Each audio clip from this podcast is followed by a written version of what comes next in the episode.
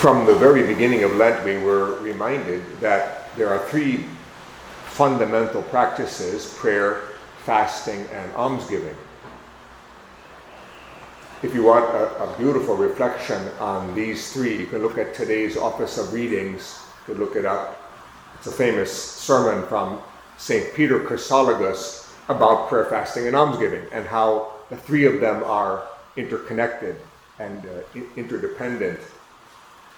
He doesn't use the words prayer, fasting, and almsgiving. He says prayer, fasting, and mercy, which is, I think, a helpful, a helpful shift, because almsgiving, as we know, as we think of it, is always bestowing money on those in need, acts, you know, donations. When in fact, what the church means by almsgiving is the whole package of love of neighbor. So it doesn't. It's not limited to rich people giving money to poor people. It's it's love of neighbor. So prayer, love of God; fasting, love of self in an ordered way; and then almsgiving or mercy, love of neighbor. Well, today's gospel brings up a subcategory of love of neighbor. Um, we think of mercy as being kind to those in need, but there, part of mercy is also forgiving those who have offended us, and that's that's a lot harder. It's one thing to be merciful when you see somebody suffering and you care for him or her. It's one thing to extend mercy to those who need it and deserve it, especially when you have enough means to do it. It's, that's great. But what about when people don't deserve it? What about when it's people who owe you? Well, then it's a lot harder to be merciful. And that's exactly where this gospel takes us, the whole question of forgiveness. Peter brings it up.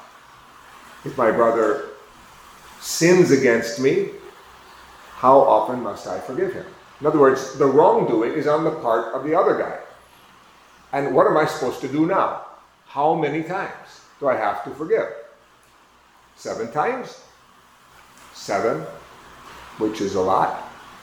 The scriptural uh, reference here seems to be in the Old Testament. It was considered, three times was considered a lot. Four times was really excessive, to forgive four times. And so Peter, being very generous, says seven times. And Jesus' response blows the whole question open. He says, no, not seven times, seventy-seven times, meaning a multiple of what you think of as being enough. In other words, all the time.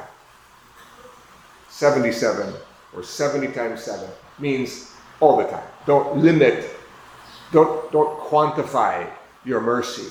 Be merciful as your Father is merciful. Well, that's a nice thing to say. And it's a and it's an appealing idea until somebody really offends us. And then our natural reaction is, well, why should I forgive him? He owes me. He should do something to correct this wrong. He should at least apologize. And that's true. I mean, justice is is a, is a demand.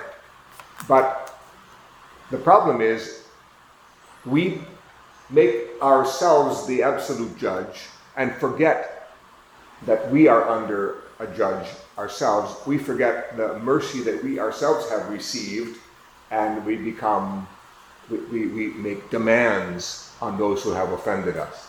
So Jesus, in order to make this very clear, make it clear how we really stand in our relationships with one another and on the offenses that we have committed to one another, tells this parable of the two servants.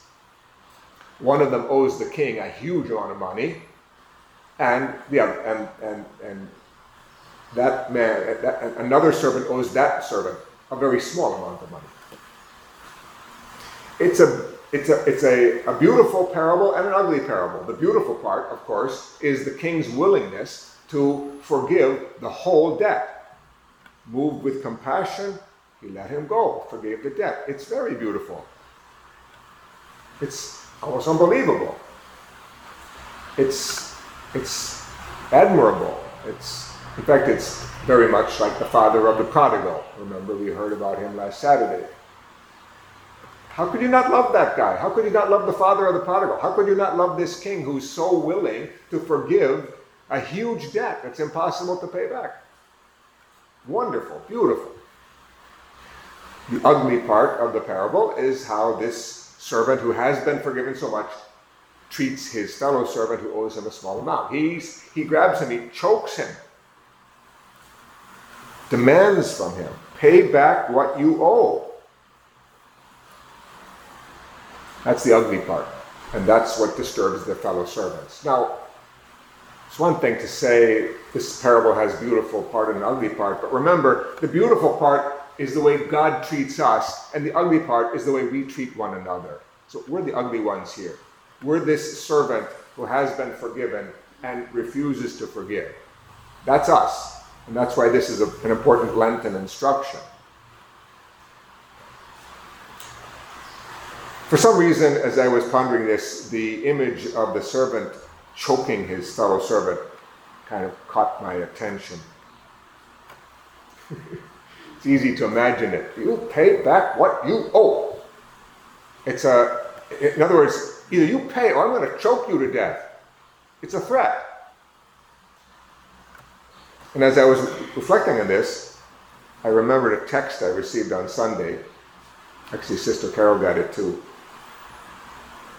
It was in Tagalog, but it was basically a death threat.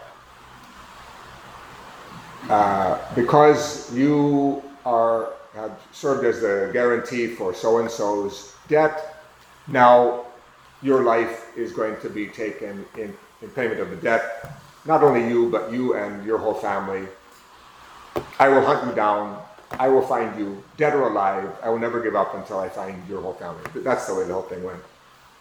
And then uh, and then whoever sent it, of course, anonymously sent, uh, it was something like, uh, this is what this is, had been posted. Uh, so it shows uh, this situation. So, you know, I didn't know what to make of it. I, I get death threats every day, but and I and it, I, I didn't think it was directed exactly at me, especially when they sent it to Sister also. I said, what is this? Somebody probably got onto their social media, and it could be some, you know, eleven-year-old or something, or some kid who read too many comic books, especially when it said dead or alive in English. The whole thing was in Tagalog, except for the dead or alive. I said, oh, this, this guy's read, watched too many action films. Anyway, um, I decided to consult someone who I trusted about this, and and he said, you know, first of all, it's not directed to you. They're just letting you know that there's somebody who wants to get his money back. And it's not directed to you, and it doesn't have anything to do with you. So just forget about it, which is what I was inclined to do anyway. It came back to my mind when I heard about this servant choking his fellow servant. That's the that's whoever sent that text is is trying to choke the somebody to get his money back. Maybe it's a five six, maybe it's a you know loan shark or some like some some illegal some illegal uh, situation. But you can see that the the thing is that. That loan, uh, lender, or whoever's speaking for the lender, is determined to threaten the whoever he can to get his money back. When I thought about it, I said, "Oh, I'd love to send that sender. I'd love to whoever sent that text. I'd love to send this gospel passage." Well, see, here's the answer. You're trying to you're trying to uh, trying to threaten the death of somebody and his or her whole family. Well, what do you expect to get out of that? That's maybe what I was thinking here. What does this servant really think he's going to accomplish by choking his fellow servant? What if he does choke him to death? What good is that going to do? What if he gets his money back? Is that going to help him that much? I mean, he's the one who's been forgiven a huge amount already. What, what does he care? Why does he even think like this? That one who sent the text message, what does he think he's going to accomplish by spreading that all around on his social media? I don't even know who it is. What does he expect anyone to do about it? Well, anyway, that's not a very serious case. Uh, and like I say, it's probably a teenager who's watched too many uh, T V shows. But I remembered another case. Uh, this is about a month ago. Uh, a, a woman asked for prayers. She's a grandmother. One of her children, how does it go now? One of her children has left the faith and, and has turned his own children against the Lord and against the church. So here's the grandmother. First of all, she's concerned about her own son, but then she's also concerned about her grandchildren, and I'm sure a lot of people can relate to that.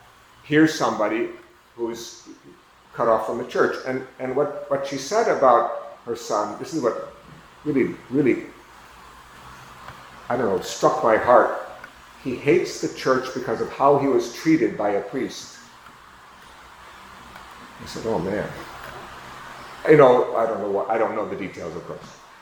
But in other words, this man probably has a, a good reason to hate the church. He probably has a good rationale. I mean, he's not crazy. He he has experienced, he's been offended. And a lot of people have been offended. In fact, everybody's been offended by somebody. But it's worse if you're offended by, by a priest or offended by the church. So I immediately thought, well, maybe that guy has a has a just complaint. But even if he does, what does he hope to accomplish by holding it against the church or against Jesus? What what, what is he going to accomplish by, who is he really choking here? And as I thought about it, I said, the man's choking himself. He's choking himself. He's he's he's harming himself in order to get back at whoever hurt him. And this is exactly the problem. This is exactly the problem. When we will not forgive, when we refuse forgiveness, even if we have a just complaint, even if the, the offender has really done something seriously wrong against us, and we have a right to demand justice, even, and, and that's sometimes true, even then, if we refuse to forgive, the one we harm the most is ourselves. We ruin ourselves. We choke ourselves. We choke off our spiritual life. It is hard. Forgiveness is hard. And especially if the person is not doesn't apologize, or if the offense is continuous, or you know there's some kind of a judgment, like they're trying to put the blame on me, when in fact the, the fault is his. There's lots of there's lots of challenges. But still, get to the bottom line. Lack of forgiveness harms the one who refuses to forgive. So how do we get ourselves out of this trap? Again, we look to the mercy of God. We look to how God relates to us, how God treats our debts. Today's first reading is a great example of it. Azariah, standing in the furnace, threatened, talking about being choked. He's, he's, in, he's in a white-hot furnace. He, he and his two companions are thrown into the furnace. You know that story from the book of Daniel. So in the fiery furnace, and here's Azariah turning to the Lord, acknowledging his own sins and the sins of his people, acknowledging that he doesn't have justice on his side, and asking the Lord to be merciful. With confidence that God is merciful. You're merciful, O Lord, so I'm turning to you. You see how Azariah, instead of focusing on the injustice done against him and against his people, re- recognizes that by comparison to what we've done to God, that's nothing. Even if I am being thrown into a furnace, even if I am being treated unjustly, even if I, even if people are putting the blame on me when it's really their own fault, or whatever we say,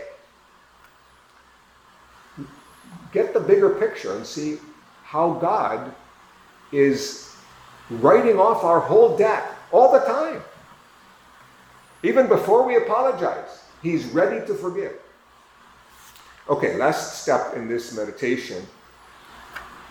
As I was reflecting on this, because I was thinking about, first of all, that uh, death threat case, and then the case of this woman whose son is, hates the church. And then I said, well, what, what about me? What about you? Who in your life do you want to choke? Who do you want to just grab and choke. When I first started, I said, I don't want to choke anybody. Come on. And maybe that's your first reaction too. I'm not, I'm not out to get anybody. Come on, I don't have any enemies.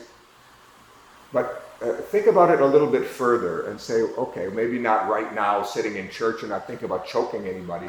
But remember that feeling. And I'm sure all of us have had this, where somebody really made us, really hurt us, or made us angry, or both. And we want to correct the problem. We want to force that person to change and to, and to, and to make up for what he's done wrong. Well, if we can remember that feeling, that means we, we know we still have this tendency to focus on the offense and to, and to hold and withhold forgiveness. We all have this tendency. Maybe we've been able to overcome it. I hope so. Uh, maybe the, the remembrance of wanting to choke someone, we have let that go, and you know we've, we've been able to forgive. But still re- remember that feeling and remember that reaction, because that's what this liturgy is, is uh, instructing us about. The absolute need to forgive, because we have been absolutely forgiven.